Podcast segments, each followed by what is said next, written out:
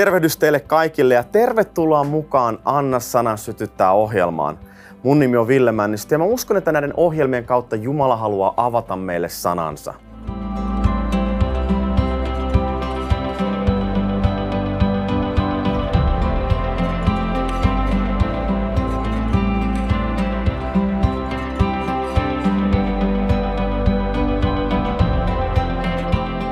Tervetuloa mukaan. Mä haluaisin aloittaa uuden ohjelmasarjan ja puhua Jumalan voimasta elämässämme.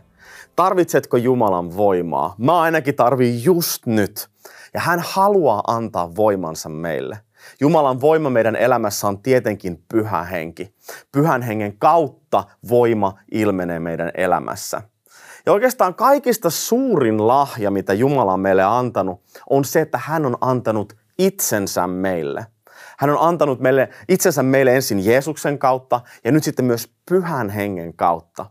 Ja mä haluaisin puhua tästä, koska ilman pyhää henkeä meidän elämä ei riitä. Me tarvitaan pyhää henkeä. Ihan käytännön asioista suurin asioihin. Kaikessa, mitä me tehdään, mitä ikinä me kuljetaan, me tarvitaan pyhän hengen johdatusta. Hänen täytyy olla läsnä meidän elämässä. Jeesus sanoi opetuslapsilleen näin, apostolien teot 1 jae 4 ja 5. Ollessaan heidän kanssaan aterialla Jeesus sanoi, älkää lähtekö Jerusalemista, vaan jääkää odottamaan sitä, minkä isä on teille luvannut ja mistä olette minulta kuulleet. Johannes kastoi vedellä, mutta teidät kastetaan pyhällä hengellä. Siihen ei ole enää montakaan päivää. Jeesus halusi, että opetuslapset täyttyy pyhällä hengellä.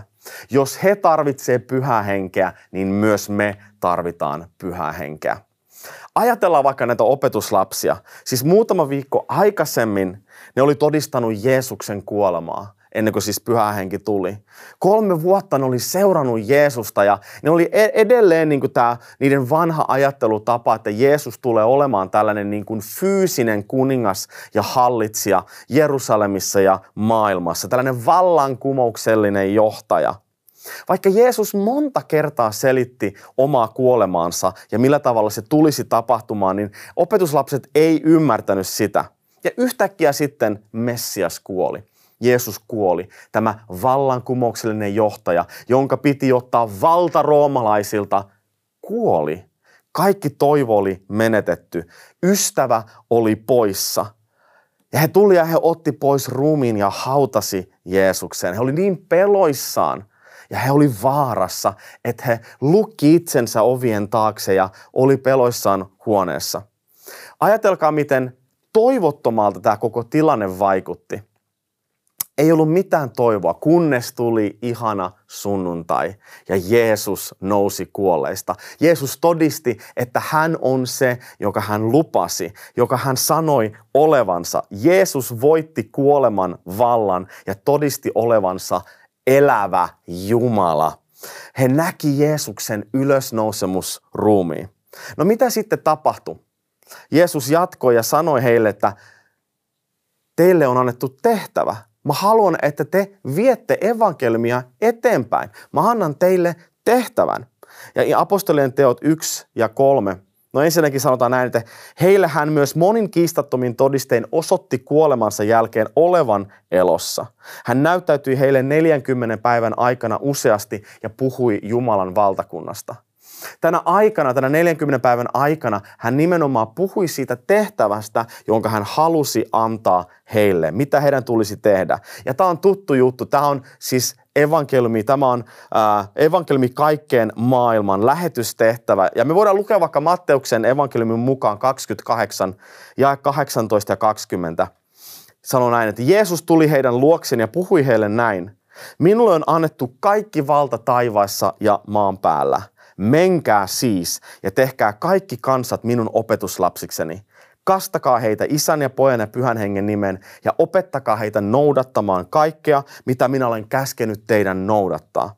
Ja katso, minä olen teidän kanssanne kaikki päivät maailman loppuun asti. Siis tämä tehtävä on mahdoton tehtävä. Tähän tehtävään kukaan ei pysty. Kukaan itse omassa voimassaan ei voi tehdä ja täyttää tätä tehtävää. Mutta Jeesus sanoi, kaikki valta on annettu minulle, menkää siis. Eli Jeesus lähettää heidät. Hän lähetti opetuslapset tekemään opetuslapsia, viemään evankeliumia eteenpäin. Sen takia, koska hänellä oli se valta, niin sen takia he pysty menemään. Jeesuksen vallan alla. No millä tavalla sitten Jeesus lähetti heidät? Tietenkin, että pyhähenki tuli heidän luokseen ja heihin ja antoi sen voiman. Mutta ajatellaanpa tätä tilannetta, tätä mahdotonta tehtävää, jonka Jeesus antoi opetuslapsille. Siis nämä opetuslapset ensinnäkin oli aika kouluttamattomia, ne oli nuoria, ne oli parikymppisiä suurin piirtein, ne asu köyhässä maailmankolkassa Rooman valtakunnassa. Ne ei tullut toimeen keskenään, ne niin koko aika kauheita kinaa ja taistelua keskenään. Ne oli todellisia kamppailuja asemasta, että kuka tässä on se korkein ja paras. Kukaan heistä ei ollut oikeastaan matkustanut hirveän pitkälle kotoa, ehkä muutaman sadan kilsan päähän kotoa. Ei ollut mitään nykyaikaista teknologiaa, matkustus tapahtui hevosella tai kävellen, ei ollut kännyköitä ja maileja. Ja nyt Jeesus laittaa kaiken näihin opetuslapsiin että nämä tumpelot, nämä opetuslapset veisi evankeliumin kaikkeen maailmaan. Ja nämä vois toteuttaa sen mahdottoman tehtävän. Siis Jeesus laittaa kaiken toivon heihin. Ja sitten kaiken lisäksi heidän pitäisi tehdä tämä tehtävä ilman Jeesusta, ilman hänen läsnäoloaan, fyysistä läsnäoloa. No miksi Jeesus pystyi laittaa kaiken toivon opetuslapsiin? Tietenkin just sen takia, että pyhä henki tulisi heidän ylle. Ja me tarvitaan pyhää henkeä. Pyhä henkeä meidän elämässä.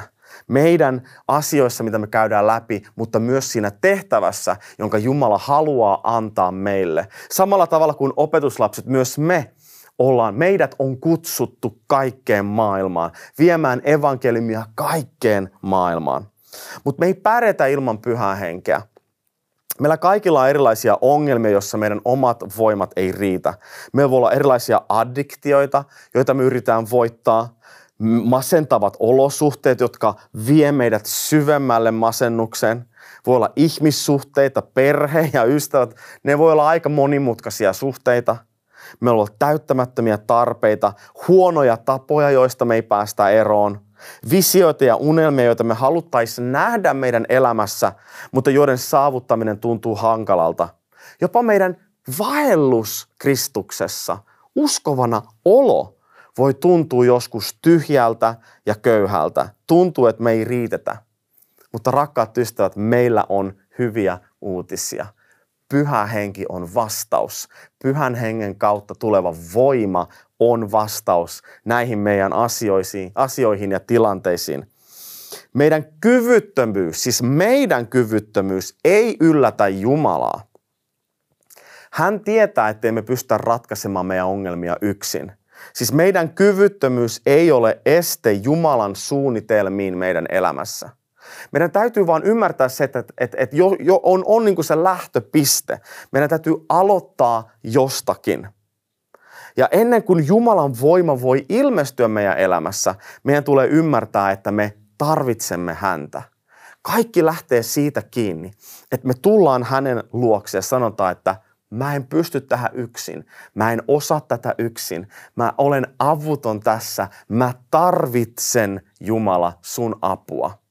Ja se on mahtava paikka olla. Se, että me tarvitaan, olla, olla tarpeessa. Koska Jumala tulee aina vastaamaan meidän tarpeisiin. Jumala tulee aina antamaan itsensä meille, ilmaisemaan itsensä meille ja erityisesti pyhän hengen kautta. Tämä periaate on sellainen, mitä Jeesus opetti jo Matteuksen mukaan luvussa 5 ja 3. Jeesus sanoi näin.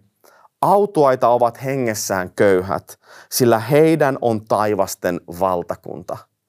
Olla köyhä hengessä tarkoittaa nimenomaan sitä, että ymmärtää sen tarpeen, mikä mulla on.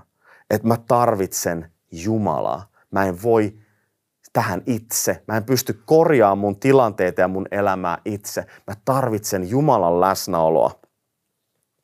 Me voidaankin, voidaankin myös sanoa näinkin, että mikään ei muutu elämässäni ennen kuin myönnän tarvitsevani apua. Halleluja, mutta Jumala haluaa vastata tähän. Mä haluaisin katsoa Pietaria hieman esimerkkinä tässä. Pietarihan oli Jeesuksen yksi lähimmistä opetuslapsista.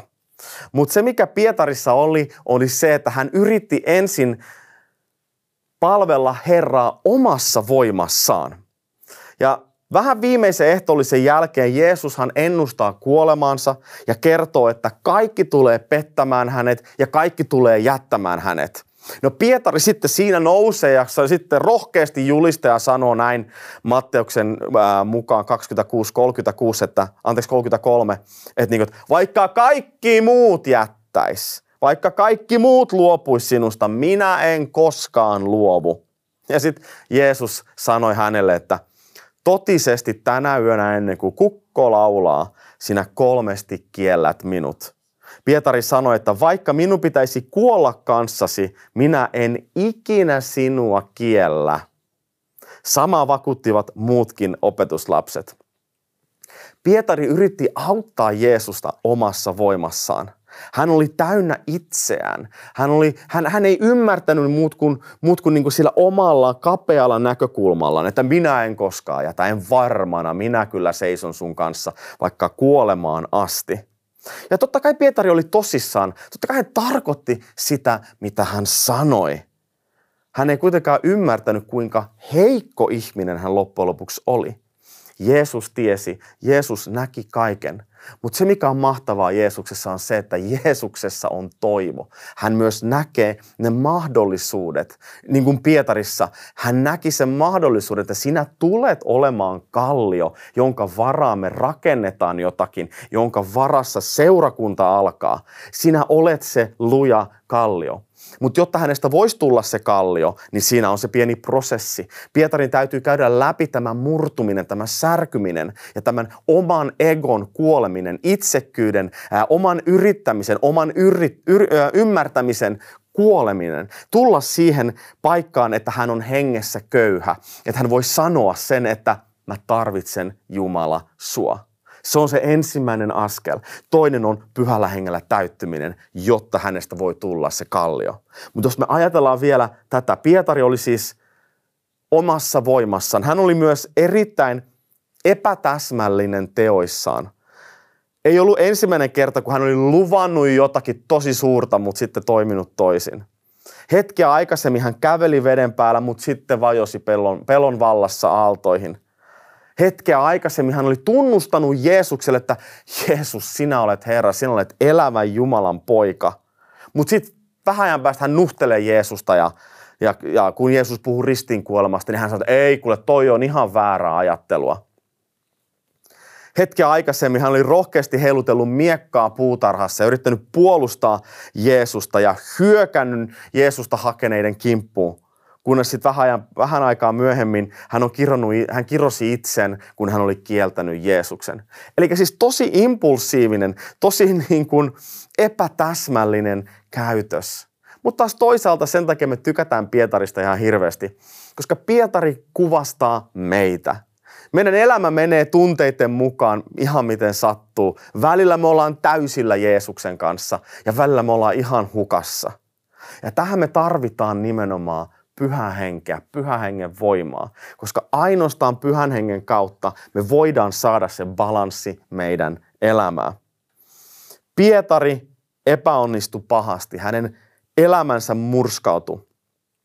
Muistetaan Luka, Lukan mukaan 22 jae 60 sanoo näin, että mutta Pietari sanoi, en käsitä, mistä puhut. Ja tämä on nyt siellä, kun Jeesus on pidätetty ja hän kieltää Jeesuksen kolme kertaa. Jälleen kerran joku tulee ja sanoo, että hei, mutta et säkin ollut yksi Jeesuksen opetuslapsista. Ja hän sanoo, että en mä käsitä, mistä puhut. Siinä samassa hän, hänen vielä puhuessaan kukko lauloi. Ja nyt tulee ehkä mun mielestä yksi järkyttävimmistä kohdista raamatussa. Ajatelkaa, Pietari on uhonnut, että minä en sinua jätä, minä vaikka kuolen sun kanssa – ja Jeesus sanoi, että sä kiellät mut kolmesti ennen kuin kukko laulaa. Ja sitten tulee tämä hetki. Herra kääntyi ja katsoi Pietariin. Siis jos jonkun katseen haluaisi nähdä tai ei haluaisi nähdä, on nimenomaan tämä Herra kääntyi ja katso Pietariin. Ja Pietari muisti, mitä Herra oli hänelle sanonut. Ennen kuin kukko tänään laulaa, sinä kolmesti kiellät minut. Hän meni ulos ja itki katkerasti. Mitä hän oli Jeesuksen katseessa, niissä silmissä? Ei ollut, mä en usko, että olisi, että hei hei, mähän sanoin sulle, että sä kielät mut. Olisit vaan uskonut nyt, kun mä sanoin sulle niin aikaisemmin. Ei ollut mitään tuollaista asennetta, vaan mä uskon, että siinä Jeesuksen katseessa oli nimenomaan se rakkaus ja armo, että hei Pietari, mä tiesin, että näin tulee tapahtumaan, mutta mä välitän, mä rakastan sua. Sä tuut vielä takaisin. Armoa riittää, rakkautta riittää. Ja vaikka me oltais epäonnistuttu useasti meidän elämässä, niin Jumala katsoo meitä ei silleen ärtyneesti, ei silleen niin kuin, ähä, mä sanoin sulle, hölömä, miksi sä kuuntele mua? Ei, vaan Jumala kääntyy meihin niin kuin Pietariin. Hän katsoo meitä silmästä silmään rakkauden ja armon katseella. Että hei, mulla on sulle tulevaisuus, mulla on sulle toivo, sä pystyt siihen, älä välitä, kyllä mä vielä olen sun kanssa, mä en sua koskaan jätä. Olla, me, tai oletko sä ollut joskus siellä, missä Pietari nyt oli? Tuntuu, että kaikki on mennyttä. Ei toivoa, ei tulevaisuutta. Syvä pettymys, syvä epätoivo, nöyryytys, häpeä. Se on se, missä Pietari oli. Mutta se, mistä mä tykkään kuitenkin tässä on se, että Pietari meni eteenpäin. Jos me ajatellaan vaikka Juudasta, Juudashan petti Jeesuksen myös. Juudas epäonnistui täysin, mutta hän ei päässyt sen petoksensa yli. Hän, myös hän ajatteli, että kaikki on mennyttä, ei ole toivoa, eikä hänen petosta voi saada anteeksi. Ja Juudaksen niin kuin se määritelmä oli se, että hän tappoi itsensä. Hän ei kestänyt sitä. Mutta Pietari on taas erilainen. Pietari menee eteenpäin elämässä. Vaikka pelko ja epätoivo olikin varastanut Pietarin rohkeuden, hän ei luovuttanut. Hän usko siihen, että Jumala on kuitenkin meidän kanssa. Ja mun mielestä se osoittautuu sillä, että hän oli muiden kanssa. Juudas meni yksinäisyyteen, mutta mitä Pietari teki? Pietari tuli yhteen muiden opetuslasten kanssa. He olivat yhdessä, vaikka he oli pelon vallassa, vaikka he oli äh, lukittujen ovien takana, niin kuin sanoo Johannes 2019, että opetuslapset olivat koolla lukittujen ovien takana, sillä he pelkäsivät juutalaisia. He olivat kuitenkin yhdessä, haki tukea toisista uskovista, toisista sisarista ja velistä. Ja haluankin sanoa tämän, että jos meistä tuntuu siltä, että me ollaan epätoivon keskellä, me ollaan menetetty toivo, tai tuntuu siltä, että kaikki on mennyt, ei lähdetä pois yhteydestä, ei mennä yksinäisyyteen, vaan tullaan takaisin siihen Jumalan yhteyteen, siihen sisarien ja veljien väliseen yhteyteen, koska ainoastaan sitä kautta me voidaan löytää se toivo takas. Me voidaan saada sitä voimaa. Me tarvitaan toinen toisiamme. Sen takia Jumala on perustanut seurakunnan. Jumala haluaa, että me ollaan siinä yhteydessä, siinä Kristusruumissa, jotta me voidaan rohkaista toinen toista. No nyt Pietari, he oli yhdessä, mutta se mitä Pietari myös teki oli se, että hän lähti kalastaa. Hän meni takaisin sinne, mitä hän osasi. Se oli ainut, mitä hän osasi. Se oli hänen se ammatti, hän meni kalastamaan. Jos me katsotaan pikkasen aikaisemmin, Jeesus oli kuollut ja Pietari oli kavaltanut sen aineon, jota hän rakasti. Kaikki toivo oli mennyttä. Sitten se sen sunnuntai-aamuna Maria Magdalena tuli ja sanoi nähdensä Jeesuksen – Siis Pietari ja Johannes ja muut opetuslapset, ne kuulee, että anteeksi, mitä? Siis sä oot nähnyt Jeesuksen? Ja sitten Raamattu sanoo, Johannes 23 ja 4, että ne lähti juoksemaan, Pietari ja Johannes. He yhdessä lähti juoksemaan. Sano näin, että Pietari ja se toinen opetuslapsi lähtivät heti juoksemaan haudalle. Miehet menivät yhtä matkaa, mutta se toinen opetuslapsi juoksi Pietaria nopeammin ja ehti haudalle ensimmäisenä. Mun mielestä on aika mielenkiintoista, että Raamattu mainitsee sen, että toinen oli nopeampi juoksija. Ja mä haluankin kysyä, tämä on nyt ihan spekulaatiota, mutta mä haluankin kysyä, että oliko Johannes nopeampi vai hidasteliko Pietari? Jos me ajatellaan, mistä Pietari nyt tulee, Pietari on pettänyt ja kavaltanut sen ainoan, jota hän rakasti. Hän on täyden epätoivon vallassa. Hän ei tiedä, mitä tapahtuu. Hän palaa takas kalastamaan. Hän haluaa jättää sen oman palvelutyön. Tuntuu, että kaikki on mennyttä ja, ja, ja niin kuin, tosi ahdistava tunne. Hidasteliko Pietari? Mä ajattelin näin, että hän varmaan ehkä mietti matkalla, että onkohan Jeesus antanut anteeksi sen, mitä ylipapin pihalla oli tapahtunut. Onkohan Jeesus varmasti antanut anteeksi?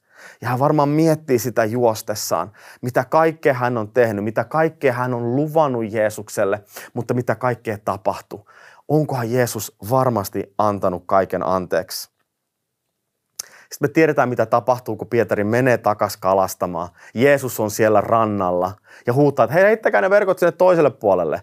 Ja ne saa kauhean kalasaali. Ja siitä Pietari tajuaa, se on Jeesus, se on Messias. Ja hän hyppää veneestä veteen, ui ja kahlaa ja juoksee Jeesuksen luokse. Ja tässä tapahtuu tämä kaunis hetki, milloin Jeesus on jo antanut anteeksi, mutta että Pietari hyväksyy sen, että hänen syntinsä, hänen kaikki se, mitä hän on tehnyt, hänen tekonsa on annettu anteeksi. Ja tämän syntisyyden ja itsekeskeisyytemme kohtaminen on erittäin tärkeä askel Jumalalle, koska siitä alkaa se meidän sitoutuminen ja Jumalan voiman etsiminen. Ajattele, mikä menetys se olisi ollut alkuseurakunnalle, jos Pietari ei olisi käynyt läpi tätä prosessia – Jeesus antoi anteeksi ja eheytti Pietarin. Jeesus antoi Pietarille takas sen vision ja sen päämäärän ja toivon tulevaisuudesta. Mutta tämä ei vielä riitä.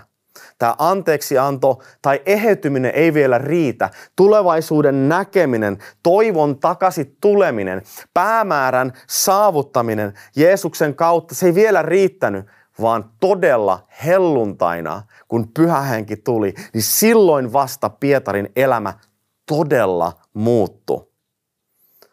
On olemassa erilainen Pietari ennen ja jälkeen pyhän hengen kasteen. Ja myös tätä me tarvitaan.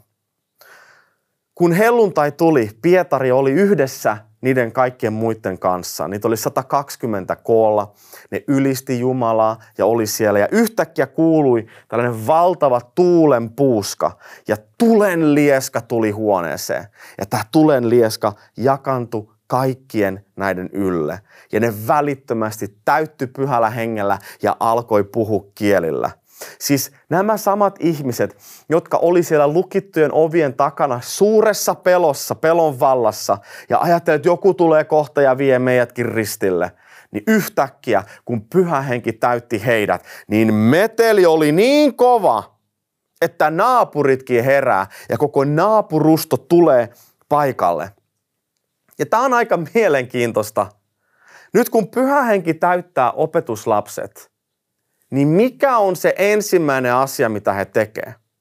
Mitä tapahtuu ensimmäiseksi? Opetuslapset tulee ulos sieltä talosta. He tulee ulos. He jää sinne sisälle, missä he oli aikaisemmin ollut pelonvallan alla, lukittujen ovien takana, siellä niin kuin keskenään vaan. Ei, kun pyhä henki täytti heidät, he halusi tulla ulos lukot pois, ovet auki ja rohkeasti ulos. Ja tämä on rakkaat ystävät myös meille. Kun pyhä henki täyttää meidät, hän haluaa, että me astumme ulos. Pyhän hengen täyttyminen ei ole mikään pienen piirin juttu jossakin seurakunnan sisällä, ei, ei mitään, että meillä on oma pikku kivaa. Ei pyhä henki ole mikään oma pikku kivaa varten, vaan pyhä henki haluaa antaa meille voiman, jotta meistä tulee todistaja, Kristuksen todistus maailmalle. Jumala haluaa, että meille tulee se voima ja se rohkeus pyhä hengen kautta, että me voidaan astua ulos ja mennä eteenpäin, eiks niin? Me emme jää sisälle taloon, rakkaat ystävät. Apostolien teot 1.8 puhuu nimenomaan tästä. Jeesus sanoi heille, että mutta te saatte voiman, kun pyhä henki tulee teihin ja te tulette olemaan minun todistajani Jerusalemissa, koko Juudeassa, Samariassa ja maan ääriin saakka. Te saatte voiman, kun pyhä henki tulee teihin. Ja se on aika mielenkiintoista, että sanoo, että sen takia, sen seurauksena meistä tulee Kristuksen todistus. Eli me emme siis todista, vaan meistä tulee todistus. Ja tässä on iso ero. Me helposti ajatellaan, että todistaminen on joku tällainen niin kuin 1, 2, 3, 4, joku tällainen formula tai joku tällainen niin kuin, ää, toimintatapa. Toki me voidaan oppia erilaisia periaatteita ja tapoja, eikä mulla mitään sitä vastaa. Mutta olla todistus on eri asia, kun yrittää löytää joku kaava todistaa. Ja pyhä henki, kun täyttää meitä, hän täyttää meidät voimalla. Ja meistä automaattisesti tulee jotain. Ja mä muistan, kun mä oon käyttänyt aikaisemmin esimerkkinä, me ollaan adoptoitu meidän poika Kiinasta. Ja hän oli siellä jossakin keskellä Kiinaa. Hän oli kiinalainen poika, hän tuli neljänvuotiaana meille. Omat, hän puhu Kiinaa, kaikki hänen siis kulttuuria, kaikki mitä hän osasi, hän oli täysin kiinalainen. Sitten hän tulee meille. Hän alkaa elää meidän kanssa. Hän oppii suomen kielen meidän kautta. Hän alkaa olemaan ja käyttäytymään niin kuin meidän perhe, Männistön perhe on. Hänestä tulee osa mun tai meidän perhettä. Hänestä tulee männistö.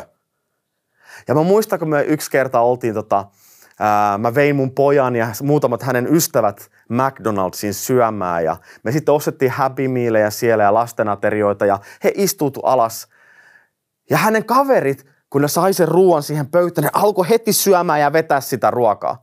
Ja mun poika ihan siis sille niin suuttui ja sanoi, että miksi te syötte? Haloo! Ei me olla vielä edes rukoiltu ruoan puolesta. Ja sitten hän sanoi tämän lauseen. Meidän perheessä siunataan ruoka ensin. Ja mä kattelin vieressä, että mitä tässä tapahtuu. Mä olin ihan hämmästynyt. Siis se tuli automaattisesti. Eli se, että mitä hän oli, kuka hän oli. Hänestä oli tullut männistö. Hän oli tottunut, niin kuin, että näin meidän perheessä toimitaan. Eli hän ei yrittänyt olla todistus, että mä olen jotakin, vaan hänestä oli tullut se. Eli automaattisesti se, että mitä hän oli, kun hän kuului meidän perheeseen, se tuli automaattisesti hänestä ulos. Samalla tavalla meidän ei tarvi välttämättä oppia jotakin kaavoja olla Jeesuksen todistus tai evankelioida. Ei, vaan meidän täytyy saada se voima meihin, Jumalan läsnäolo, pyhä henki meissä. Ja kun pyhä henki täyttää meitä ja saa meissä tilaa, meistä automaattisesti tulee Jeesuksen todistus, jotta me voidaan sanoa, että mun perheessä toimitaan näin. Mun taivallisessa perheessä tehdään näin. Mun taivaallinen isäni sanoo näin. Ja me automaattisesti ollaan sitä, mitä me ollaan, Jeesuksen todistus. Todistus siitä, että me kuulutaan Jumalan perheeseen. Todistus siitä, että Jumala on, niin kuin me adoptoitiin meidän poika, Jumala on adoptoinut meidät hänen perheeseensä. Ja nyt kun me olemme hänen perheessä, niin me automaattisesti ollaan se todistus Jumalasta maailmassa. Mutta me tarvitaan pyhää henkeä ja pyhän hengen täyteyttä. Ja sitä mä haluan ja mä uskon, että se voi tulla myös jokaisen meidän ylle. Ja mä haluan jatkaa, rakkaat ystävät, tästä ensi jaksossa, joten Jumala teitä siunatkoon.